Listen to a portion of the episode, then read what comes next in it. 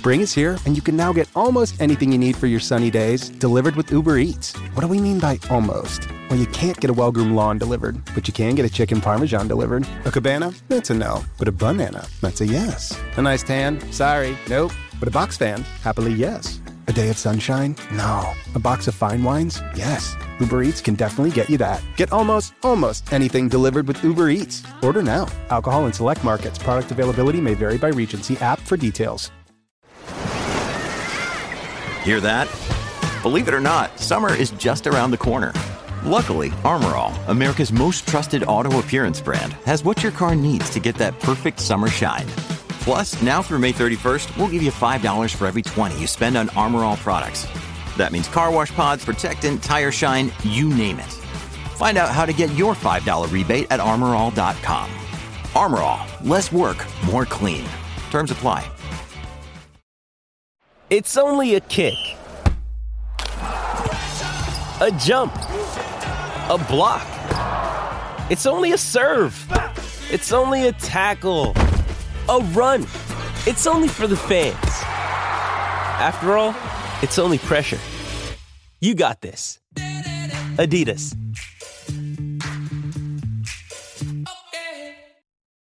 Life is a highway, and on it there will be many chicken sandwiches. But there's only one McCrispy. So go ahead and hit the turn signal if you know about this juicy gem of a detour. Welcome to the Bike Radar podcast, brought to you by the team behind BikeRadar.com, Cycling Plus, and MBUK magazines. If you enjoy this episode, please subscribe. And if you can do so, leave us a rating on your podcast provider of choice. It really helps us reach other cyclists like you.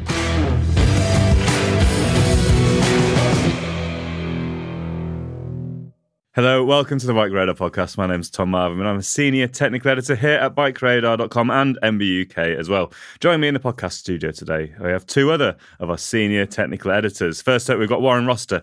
He takes charge of our curly barred road and gravel bikes. How are you getting on, Warren? I'm very good, thanks, mate. Excellent. And Al Evans on a on a rare trip to Bristol, all the way from the heady heights of Scotland. How are you doing today, Al? I'm great, thanks, Tom. Yeah, and it is worthy, you know, just worth saying uh, it's a full house, full house of senior technical editors. It is. Um, but Warren is undoubtedly the most senior. The seniorest of the seniors. Al, what have you been doing? I know you've been writing something very secret and exciting that you can't talk about. So, what else have you been doing? Yeah, that exactly. I've uh, been been writing lo- loads of things. There's there's some good stuff on the horizon. Mm. Let, us put it that way. I think you've got a you've got a solid six months of testing coming up on one particular product that's going to be very exciting to see next year. Yeah, yeah, um, yeah. This is like um, a child in a in a candy shop. Ooh a sweet shop if you're from from the United Kingdom. Um, yeah, and and then also j- just some some closer up things as well. There's a couple of bikes coming down the line. Um, yeah, genuinely excited. Yeah, really excited. Good stuff. It's yeah. going to be a fun winter. Uh, and then we'll be cracking on with bike of the year, but we won't talk about that for as long as possible. uh, Warren, how about you? What have you been up to? Um, I've been working on uh, uh, a piece uh, comparing the two most affordable electronic group sets out there. So okay. that's Rival AXS versus 105 DI2. Um, that's been quite an interesting revisiting both of those, um, spending some time riding those. Aside from that, I'm doing a gravel bike test at the minute, um, which is around two thousand to two and a half thousand pounds. So it's that kind of mm-hmm. core price point thing. It's a really interesting diversity in mm-hmm. those. And um, aside from that, I've been spending far too much time riding an eBMX. Lovely. I've, I've been hearing stories about this. You've been enjoying yourself? I have been enjoying myself on that. Yeah. Excellent. It looks like a bit of a mix between a BMX and a chopper with its long seat. Yeah, the long seat's basically there just to hide the battery. Ah. Yeah, which is kind of cool. But the long seat's actually quite good. It's yeah. it, just for like just cruising around and stuff like that. But I did take it to a skate park and had quite a bit of fun with it. A few tail whips, maybe backflip or two. It's quite heavy, quite heavy to do anything is like it? that. It was just a, a lot of carving around. And um, you know, pretending I was less than half my age. Excellent. There was a cool picture on Bike Radar of that. Actually, I was really impressed. yeah. It looks fun. Riding that concrete wave. oh, nice. Yeah, beautiful. What about you, Tom? I, I, know you've been doing something that you, you love doing. Oh, I've been living the dream. Yeah. No, it's been all right. I'm, I'm doing the MBUK brakes test. I have talked about it before on the podcast, but it is um, I'd sort of been talking about it sort of in the future when I wasn't actually doing it and pretending I had been doing it, and now I'm actually doing it. Um, and my life is ever more difficult for the for doing it. Um, I done my brake. I, I, bedded in 24 brake pads, sets of brake pads and rotors, um, but I, I realised I could do that in my cul-de-sac at home with my speaker playing some music, and it took from I set started at just about ten thirty in the morning, and I finished at seven p.m. Um, I had some lunch. There's a lot of like faffing, like because I did it on an e-bike, so I had to take brakes off and, and route them and reroute them and rotors and pads, and it was it blew my mind a little bit. I had a bit of lunch in the middle of the day. I've got lovely neighbours. My neighbours love coming out when I'm doing stuff outside and having a chat.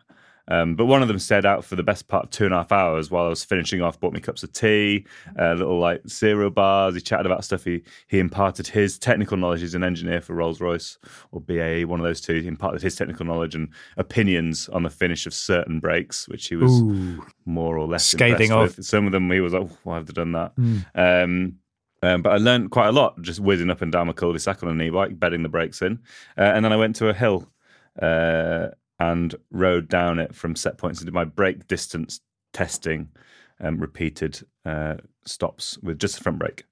Um, and again, actually, I learned a lot from that. Like, kind of feel that I could probably just write my reviews now, but I am actually not going to. I'm going to go, hey, I'm going to go and ride Good them all again and Good do a bit more. I don't think I'm going to learn much more. No, no, it's, it's been quite interesting. Though. Yeah, on the brakes front, I just got delivered a set of the new Absolute Bra- Black brake pads, Oh, which right. are graphene infused. Oh, crikey! And the data that they sent with them, the actual sort of heat management and the Uh-huh. the extension before they drop off, Mhm. um, looks really really impressive. So Oh, okay, I need to get those on a bike and Yeah. uh, see how they fare. interesting. I think uh, gra- not- graphene's claimed to be a bit of a wonder product, isn't it? It's in quite a few products, yeah, like tires and Batteries, chains, chain lube. chain lubes, Yeah. brake pads. One thing I did notice, which um, I hadn't really sort of appreciated, was the the new SRAM HS2 rotors. Good, aren't they? My like so the bike that I've been testing the brakes on has a set of Code R brakes, and I have a fresh set of Code R brakes for my test, but with the HS2 rotors, and the difference. And okay, like you know, they're not the same brake, and some have been used more than others, but bloody hell, like those Code R's with those rotors, they're punchy. Like I was, I was, you know. I can't pull like wheelies and, and stoppies and all that sort of stuff. I ended up pulling stoppies all left, right, and centre by mistake. So much power. Amazing. Great story. Tom. Beautiful. Yeah, cool. Cheers for that, Tom. Speaking of e-bikes, oh my god, that was an unintentional segue. We We're going to talk about e-bikes today. Um, we're going to sort of present like a little buyer's guide, I guess, to e-bikes, um, which is why we've got um, Warren and Alex uh, in the studio today because both of you guys have tested extensively a wide range of e-bikes. Alex, obviously, more on the mountain bike side of things, and Warren has done an awful lot of e-road, e-gravel, and e-commuter bikes. So between the two of you, you've tested pretty much, I reckon, every motor system on the market, every sort of positioning of the motors, whether it's BB, front or rear hubs, all that sort of stuff. So we're going to talk about everything to do with e-bikes, hopefully in a fairly compact and concise manner. please. Because we have other podcasts to record and I've got video to record. I'm going to be hurrying you both along with pointed looks. I mean, Um, I, I will just say, Tom, you're the one who's spoken the most so far. I've waffled extensively about disc brakes, only because I'm passionate, aren't we all? aren't we all? Passionate about cycling. Right, let's let's crack on. Let's very quickly though talk about what is on a, on a very broad level. What's an e-bike? How do they work? Um, and what are we looking at when we're looking for e-bikes? Warren, what's an e-bike? Uh, quite simply, it's a it's a bike equipped with an electric motor system that assists your pedaling, and that's the that's the actual fact of it. It assists your pedaling. It's not in place of. Okay, so we're going to be talking about bikes which don't have throttles, um, because you have to pedal and they assist your pedaling. Okay. Absolutely. Uh, It is worth maybe just saying as like a little caveat some uh, throttle e bikes are actually legal. Yes. Like they are road legal, and there's a speed limit, there's a power output limit, there's all sorts of limits that dictates you Mm. know the legality of them. Mhm. But some of them are. So you know, if you're looking at a throttle e bike, just be super careful. Yeah. Yeah. Be very careful and don't use them on public roads. I mean, on the on the urban side of things, you know, there a lot of a lot of e-bikes out there now have. You could call it a throttle, but it's more just like a start assist. So Uh-huh. it, it's kind of it gets you away from the lights quicker. It, it's that little bit of a kick at the start of a hill, you know. But they're not kind of full on open out. Mm-hmm. You know, they they tend to cut off below like ten miles an hour. Um, so the technical term, I think, for those bikes that assist is is, is it a pedelec? Is that a right? That's the right sort of system. So, um, and in the UK, Obviously, rules differ across the world, um, but in the UK, we're talking about ones which have like a 250 watt continual power output as like the max, although they can peak higher than that, um, and they cut out at 25 kilometers an hour or 15 and a half miles an hour, um, beyond which they don't offer any assistance because that's the law. Yeah, and that's the same in Europe as well, European countries, I believe. Yeah, I think Yeah, that's, it the is. EU, that's the EU laws. Yeah. That's the EU Yeah. law. And in the United States, I believe it's 19 miles an hour, I want to say, Okay. something like that. Yeah, a little bit higher, around, isn't it? around it? 19 or 20. Yeah. Yeah. Yeah. Um, and in the in the Europe, there are there's a different sector of bikes, especially in Germany, which can do 45 yeah, kph. it's a speed, speed pedelec. Yeah. Speed yeah. pedelec. But for those, you need insurance and identification on them. Okay. So, what are the basic components that go into an e-bike then, Alex? What are the what are the different? I think there's like five different things that are in every e-bike. Well, let's start with the most obvious, right? It's the motor. Yeah. Okay, and this is what provides the power, the assistance, and mm-hmm. it's a, it's an electric it's an electric motor, just in the same way there'd be one in your washing machine, and mm-hmm. I mean to an extent, electric cars these days. You mm-hmm. know, it's uh, it's an electric motor. They're relatively compact on e-bikes. They are located in three different places currently. You can have one on your front hub, one at your bottom bracket, and one by your rear hub or instead of your rear hub. This is where we're finding motors in the most common places. There's the battery, which is how the motors are powered. Um, mo- the batteries can be fitted in loads of different locations. The most obvious is the down tube. Uh, kind of the more expensive, the more refined the bike is, you'll find that the batteries are actually housed within the bike's down tube rather than sitting on top of it or sitting on top of the pannier or, you know, looking a little more exposed or less um, refined, shall we say. Yeah. Um, the torque sensor, now this is a sensor inside the motor, and this senses how hard the rider is pedaling. And this allows the computer software um, in the ECU, the electronic control unit, uh, to to dictate how much power to the of the motor to, to give, basically, to give its rider. And usually it's a percentage of what you put in, right? Exactly. So that, that's how they quote 100 it. watts of pedal, it'll give somewhere between, say, if it's 20% assistance on like an eco mode, it might give you 120% of what you're putting in. And if it's on boost or power or whatever it might be, it might be twice as much as you're putting in. Yeah, if if not more, I think four, 400, 450% is what the, the most powerful are currently. So, you know, you put in 100 watts, it's going to give you 400. Well, it won't because it'll cut out on 250. Yeah, will, will it? We'll get onto this Oh. later. This is this is where some of them can be a bit cheeky. Um, they obviously you've got the, the controller or the displays. Now the controller's generally bar mounted by the handlebar grips, either the left or right hand side. Most frequently, it's on the left. I'm not sure I've actually Yeah. ridden an e-bike with one on the right hand side in recent times. Uh, and there'll also be a display. Um, this is sometimes inbuilt into the frame, sometimes LEDs on the controller, or even a dedicated full on display, uh, such as Bosch systems on the handlebars. Uh, and finally, you have things like smartphone apps where you can see um, like data statistics for your rides. I know Bosch's smartphone app, which I think is called the e-bike flow app, I believe is the correct terminology, actually records your rides for you. You can do things like set range. Same with a specialized mission control one. You can say, I want to ride to this destination, and the bike then changes modes depending on how much battery you've got left, what the elevation is, etc., etc. Very clever. Um, and they also let you customize power outputs. Um, so the Shimano one's pretty good at this, quite specifically. You know, you've got sliders, you can set your torque, your power, how hard it comes on, and how quickly. Okay. Plenty of plenty of stuff to play around with if you want to, because they all have base settings that, generally speaking, I mean, they will all work pretty well. But you, some of them give you that tweakability. Um, certainly on the mountain bike side of those, uh, and I, I guess on the road as well. Um, Warren, I'm going off script, so I apologise for this. What are the key numbers that you need to um, be aware of? So, uh, Alex mentioned there things like torque and power, and we've talked about watts. So, do you want to go through sort of, you know, what when we're looking at the batteries, what what we're looking at there, the watt hours, and, and yeah, the torques, what to expect?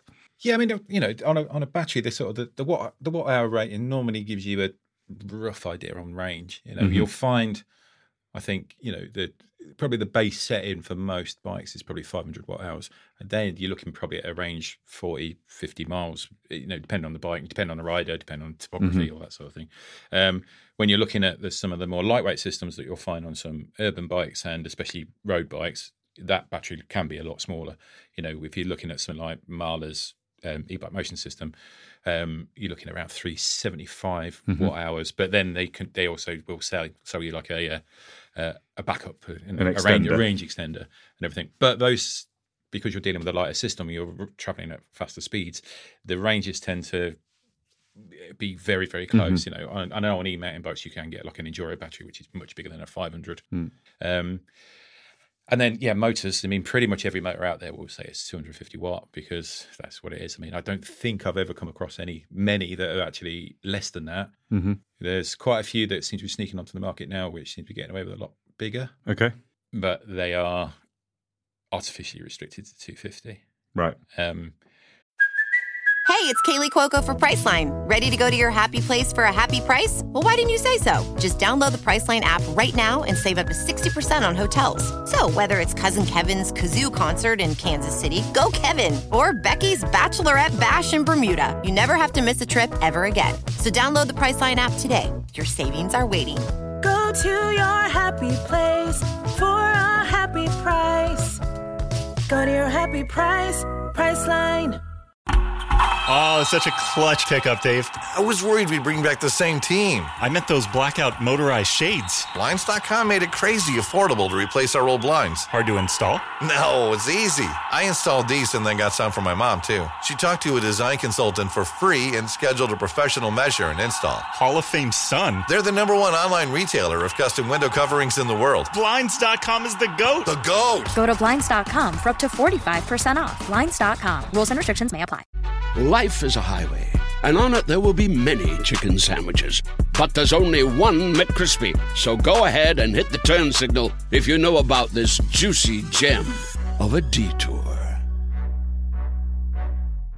So I, th- I think the way that works, I I had the the Bosch guys explain this to me, was that the the nominal power over a period of time must not exceed 250 watts. yeah, but it can peak much. But the peak Yeah. can be a lot higher. So, so you know, like, like, like Warren said, when you have your throttle to get you going Mm-hmm. at the traffic lights or whatever, you know, say you don't have that and you do your initial pedal stroke at the traffic light, maybe it's giving you 600 watts, but only Right. for like half a second, Yeah. just to get you going. Yeah. and then it will Yeah, it's back when it's, right when it's, back yeah, down. literally when it's evened out over time. yeah. I mean, there's a, the, the the bike that I um, commuted on today because I did a uh, rare for me actually mixed mode. So I did I did bike and train just because the weather was so terrible when I left home.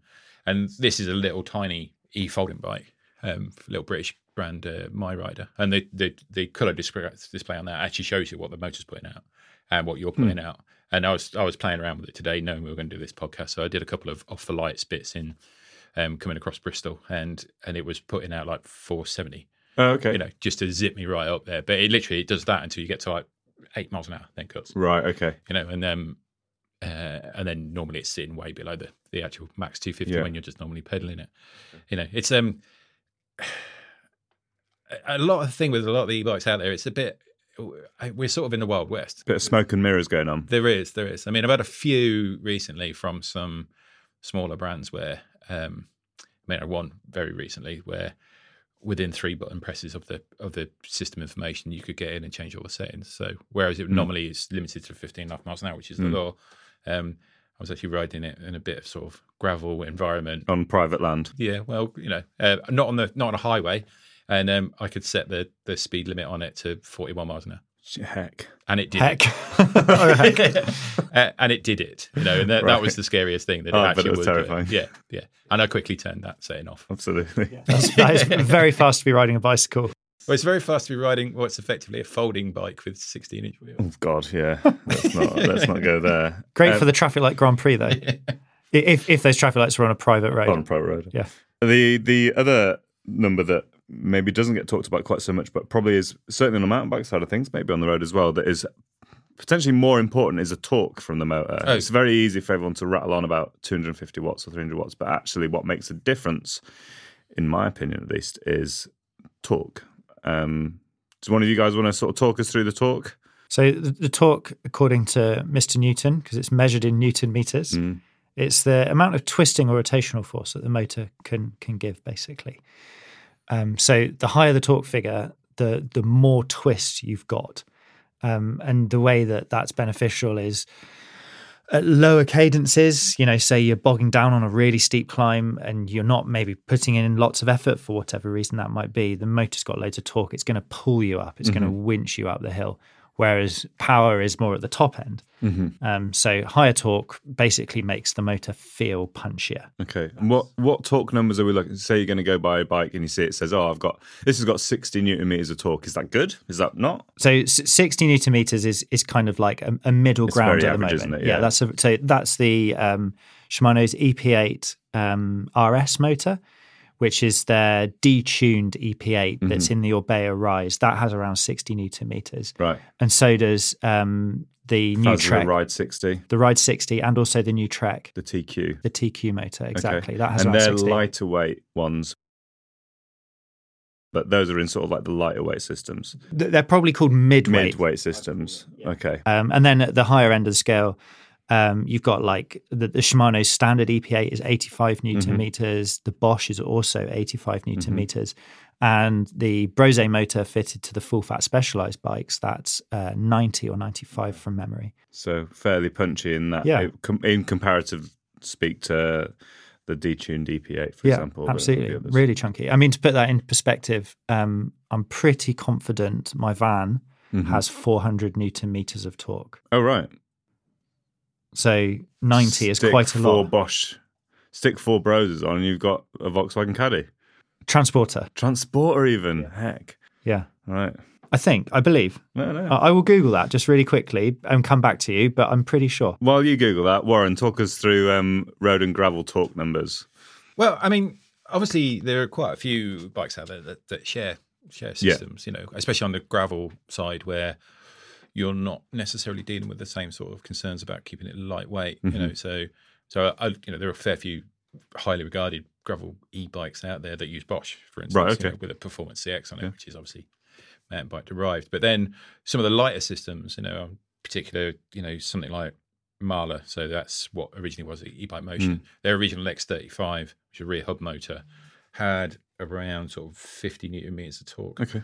But it feels a lot punchier than that. Yeah. Um, because it's actually just driving direct from the from the rear wheel. Mhm. Um, so you get this kind of almost like surging push. You know, it's like somebody, you know, putting a gentle hand on your back Mm. when you're going uphill and just giving you a little nudge up. And then the latest Mahle system, which is X20, which is significantly smaller, lighter, but puts out more torque, so it's closer to 60 now. That you know that that has more than enough power to to see you up. You know, I rode it recently in in Switzerland um, on a new BMC Mhm. uh, and rode effectively stage two of the tour of Switzerland on it. Right.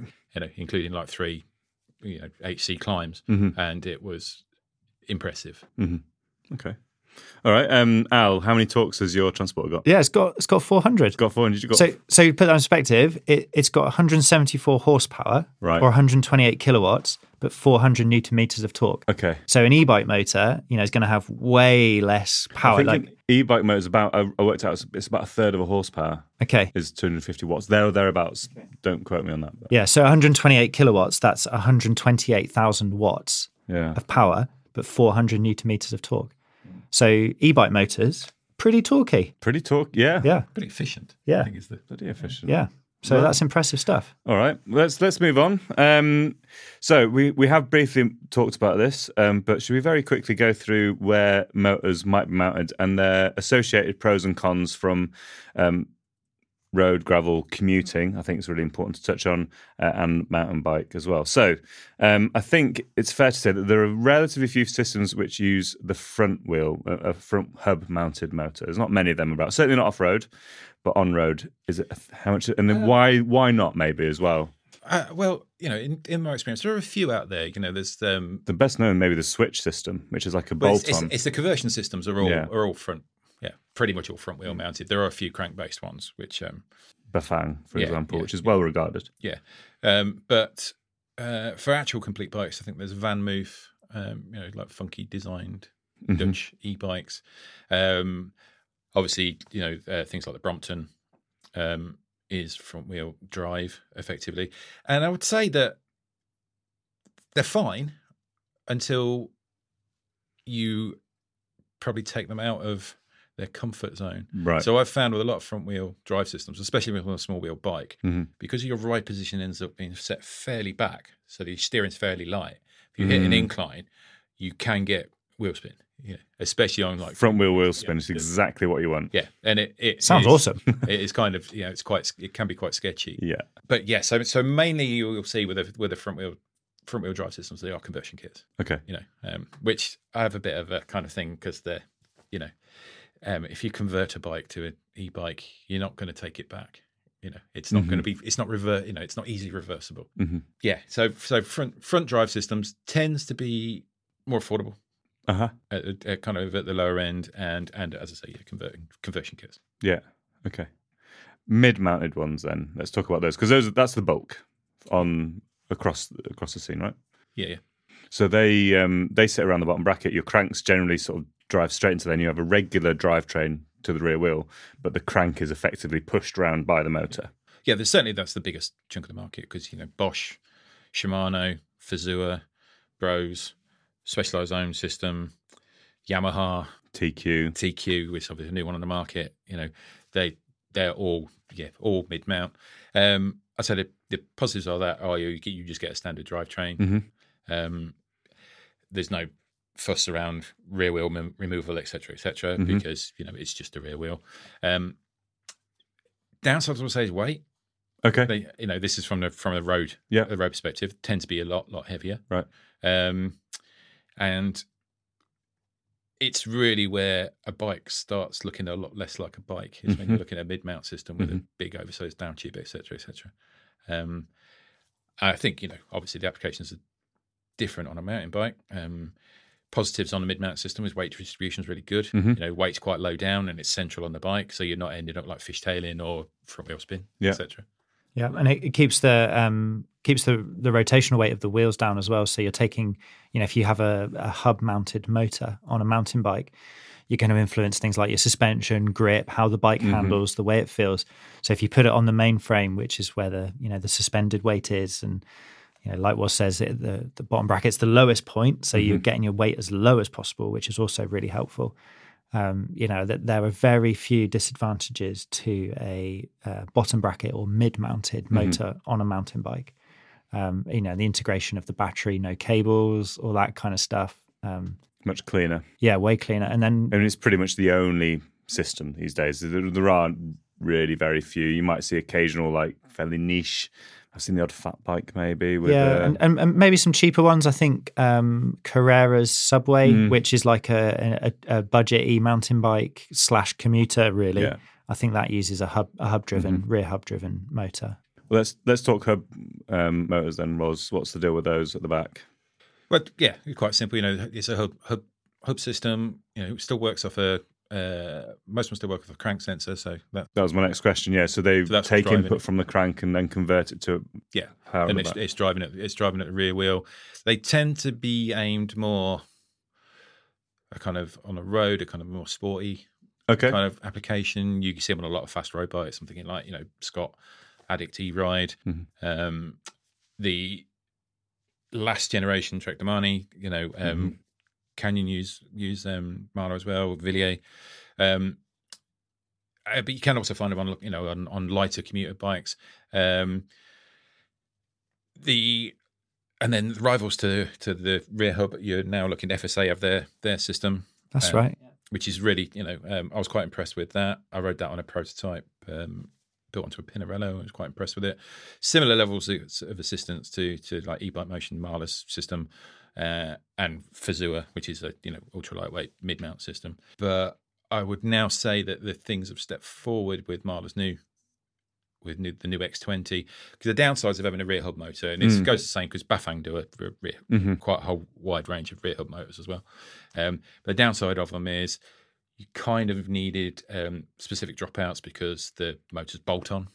Yeah. Um, and so, you know, the back end of the bike became a bit ungainly. It's quite difficult when you're trying to change, you know, fix a fix a puncture, etc. Because you need to be carrying like 15 mil cone spanners to undo the bolts. Right. There's connectors to unplug, you know, and so it, it you know, not difficult, but a bit bit of a faff. Mhm. Um, whereas the new X20, the motor's much smaller. It's torquier. It's got better range, and it works off a standard through axle. And Right, it's also okay. got like a, a a a quick release connection system. So literally, when you pull the rear wheel out, it unplugs itself. When you push the wheel the wheel back in, Okay. it plugs. Because the batteries are in the frame. Batteries mounted in the down tube. Yeah, it's really you know it's a really really clever system. Right. You know the new X20. I'm, I'm I'm currently testing at the minute. Yeah. Um, and I I have been really impressed with it. You know, it's kind of. And you are now starting to see, you know, video just announced a bike with it on, and it's like, you know, it's just over ten kilos. You know, so Mm. it's like, you know, they're starting to get some really, really Yeah. nice lightweight, lightweight proper road bikes with with just that little bit of assistance. Yeah. You know. Okay. Well, um, we very briefly touched on the DIY options, and I think this is worth sort of talking about because you know e-bikes are expensive. There's no getting away from that. They they do cost a lot of money, and if you you know if you're looking to replace a bike that you already have with an e-bike. You're, you're looking at a couple of grand very easily. You're looking at a couple of grand unless you go for something like you know the entry level Carreras, which might be what 11, 12, 1300 quid. They're expensive. But if you already have a bike that's perfectly good to use, got some you know nice components on there, it's comfortable, you've had it for a long time, whatever it is, or you just don't want to buy a new e-bike for thousands of pounds, there are some DIY conversion options out there, which I think it's probably fair to say are not going to be performance oriented. And if, if you're really looking for sort of a performance e-bike, whether it's on road or off road, they're going to be compromised quite heavily. But if you are looking for getting around town, um, some of the bolt-on options might be worth considering. I think we are looking at doing some sort of big test of these coming up at some point. It's obviously it's quite a lot of work.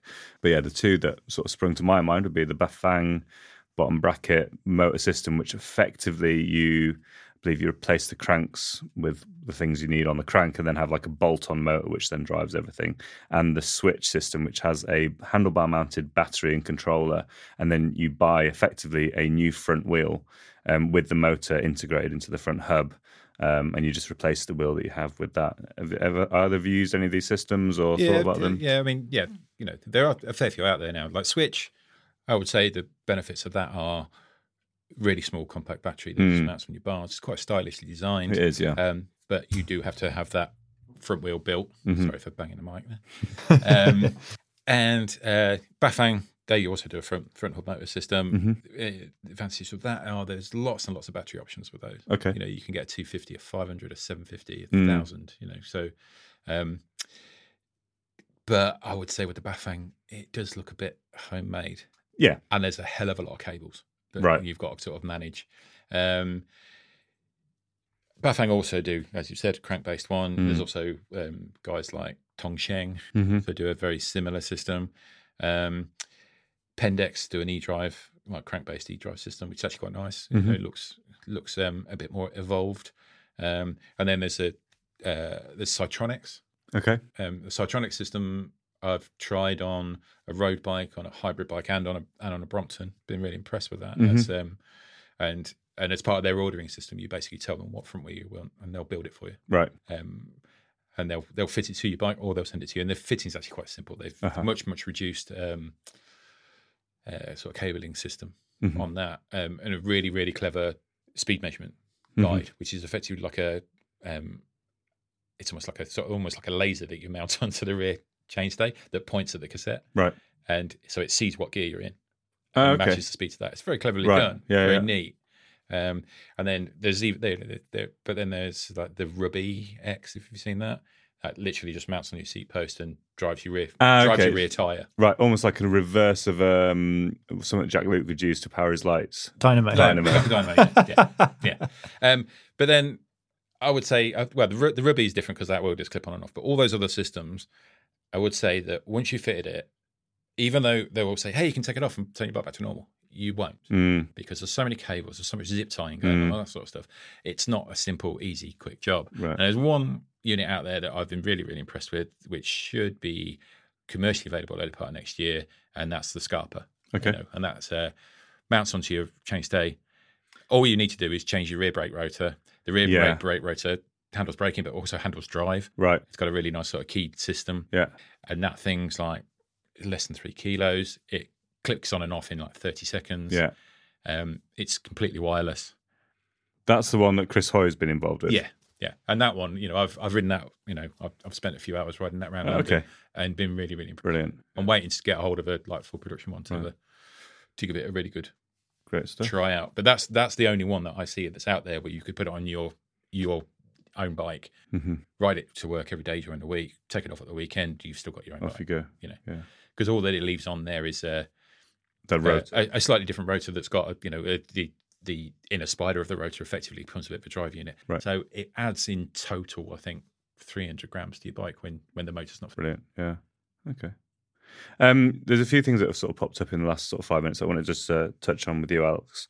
One is sensors. Um, so where where does the information for the amount of power that is required to be put in come from? Is it from the cranks? Is it from the rear rotors? That sort of thing. And how is it found? Obviously, there's magnets, but I'll let you sort of get into that. Uh, and also batteries. Can they be replaced? Um, what size batteries are there? Because mountain bikes, for example, you know, you have ones on top, you have ones inside. Some of them need a key, some of them need a bolt, some of them you can remove, some of them you can't remove. Go. Blimey. Okay. So the sensors, like we said earlier, there's the torque sensor.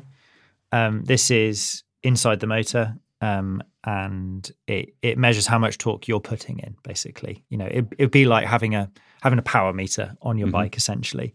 Um, and you know, it, it allows the motor to work out how much you're doing and what it needs to do, depending on how you've got it set. Yeah. So the spicier you've got your motor set, the more it will give when you give. Mm. Um, some motors have different mapping. So the Bosch one's really good for this. The harder you pedal on a Bosch, the more it gives back. Mm-hmm. So regardless of your cadence, if you're giving it beans and you're in Mhm. turbo, it's going to give you all those beans back up to the speed limiter. The Shimano works a little differently. It prefers higher cadences, Mhm. and generally, the harder the rider pedals, the the less the motor works. Okay. Um, and this is, it feels natural. It feels great. It just requires a bit of getting used to when you're back to backing the Bosch and the Shimano with each other. Mm. They definitely operate in a in a different very way. different way. Um, that's not to say that one's better than the other by Mhm. any means. Um, the other sensor is a speed sensor. Mm-hmm. This is frequently attached to the disc rotor, Right. um, and there's a little you know counterpart magnet by the by the rear dropout. But it can also be attached to the spokes or Mhm. sometimes the tubeless valve. Okay. Yeah, this is a new one that I've seen. It was on the the Pole Voima Yeah. that had the speed sensor on the tubeless valve, and the the the the, the, the magnet sensor Yeah. inside the bike was somewhere inside the frame. You couldn't see it. Um, so you know things you need to think about is the speed sensor in a place where you can get it knocked off. Is Mm. it damaged? If on a mountain bike you snap your spoke, so you're going to lose your speed sensor. Is the bike Mm. going to be inoperable? Um, because without that information, without the speed, it's it's not going to work, right? early days of certainly when there were a lot more spoke-based magnets. Quite often you'd be like, oh, "Why is, why is my e-bike not working? What's going on?" It's just because the magnets like rotated or been knocked Yeah. down or something like that. So a lot of them now, like I noticed, they are. So there's a lot of rotors now come with like a little cutout ready to accept those magnets, and the Spesh that I was doing my brakes testing on has like a little add-on um, where you're sort of in the six bolt thing. There's like a little tag that you sort of bolt in place. Yeah, and the the Shimano STEPS rotors, the specific STEPS rotors have inbuilt magnets. Oh, okay. So they're they're all center lock. However, none of them are six bolt. Mm. They're all center lock. So you know you got your you need a center lock hub or an adapter. Don't know if they, no, you can't do six bolt to center lock. you can't do it that way around. No. no well you don't need an adapter. No, you don't need an adapter. Get about it. You need a new hub. Um, yeah. So uh, My little little Irks is center lock. I'm not a fan. oh, right. Yeah, it's easy though. You only need one. You only need one tool. Which you're not going to carry with you on the trail. Yeah, this is also true. uh, anyway, we uh, diverge, um, Digress. digress, whatever, quite a bit as per usual. So yeah, the, those are the main sensors. I mean, if you're looking at like full-on integration, so Shimano's latest uh, mountain bike drivetrain, the EP 8.1 and the EP 6, they use um, their Link Glide drivetrain, and I'm going to get all the names wrong, but basically it's it's a Di2 system that can pre-shift and pre-select gears. Mm. So there's way more sensors going on there. You know, Mm. it, it kind of it's it's trying to understand what you're doing depending on your pedaling cadence, your power, what gear you're in, because the derailleur is electronic, so it knows all about that. Heck. Yeah. And what was your second question? Batteries. There Talk us through batteries. So back in the day, when I first started riding e-mountain bikes, it was a, a Bosch 500 watt hour battery, battery that sat on top of the down tube, and you had a key, which meant you could take the battery off to charge it on a charger in your house. Mm. Things have now progressed. So some brands are still doing batteries that are built into the frame and cannot be removed. So if you want to charge your bike, got to take your bike in the house, or you've got to have a plug outside in your garage or your shed. Some of them allow the batteries to slip out the bottom of the down tube. Specialized early ones needed like a six or four mil Allen key to release it, and it would drop out and fall on your foot and hurt quite a lot. um, there's all sorts of different methods and madnesses of doing it. Yeah, I, I think like the the most common one, um, for use of a better term, is like a down tube window. Mm. I'd say.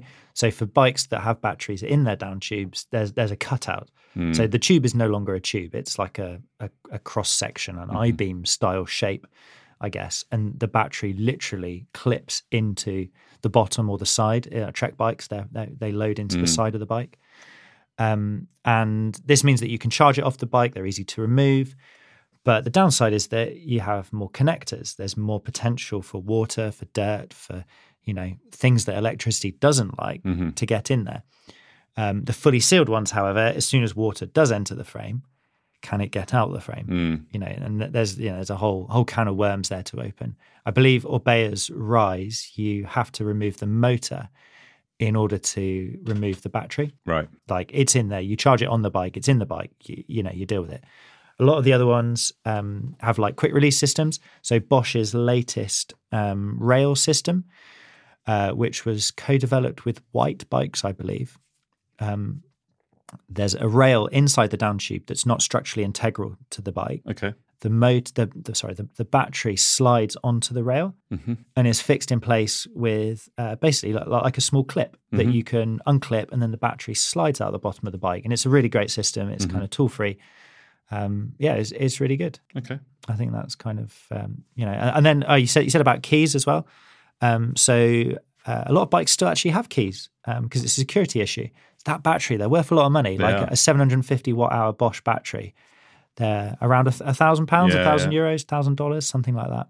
Um, so you know you want to be able to secure that properly. So you either want it locked in your bike, or you want to be able to remove it from your bike, um, and then you own the key so that it can't Mm. then be locked into Mm. another bike. Um, uh, you know, so yeah, you know, k- keys are keys are a good thing. They might look a bit weird. You know, you've got Mhm. your little key for your mountain bike, but don't laugh. You know, no one wants to get their battery stolen. No, one wants the battery stolen? And we'll leave you to sort of make up your own minds about you know what kind of e-bike you might want, whether you want to get one or not, because there's a lot of emotional um, things connected to e-bikes. It seems people are still annoyed by e-bikes, which you do you. Um, You do you. The thing I wanted to ask though is reliability, warranties, that sort of thing, because e-bikes don't have the best reputation. I've certainly broken numerous e-bikes by riding through puddles. Um, they don't always work so well, but this is back in the day because I don't actually ride a huge number these days. So, what do we need to know about reliability, warranties, that sort of thing? Warren, on the road, gravel side of things, is it generally sort of fairly reliable systems now, or are we still suffering? I can't think of the last time I had an issue, a major issue with any. I had, uh, um, I've had a couple. No, I've only had the one um, ebikemotion based bike because it's got a controller called the iWoc, which is basically a button that fits into the top tube Mhm. where you cycle through all the um, the different modes. I had one of those go down um, where the button was just inoperative, but that was a quick call, sent out a replacement button. It was undo a Torx bolt, pop it out, pull the connector out, push that one back on, put it, plug it back in. It was good to go.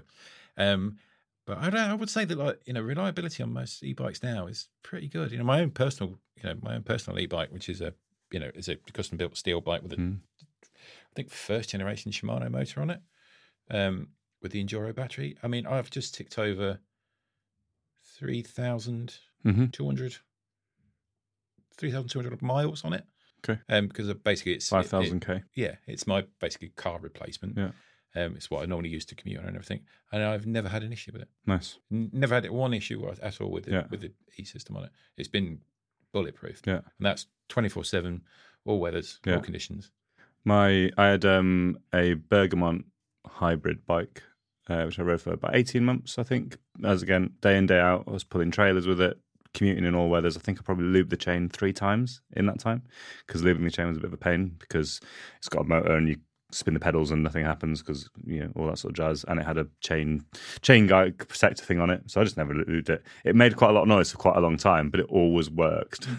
Um, so that's a benefit, I guess. Mountain bikes, Yeah, I, I think um, I- I've learned some. I've learned some lessons the hard way. yeah.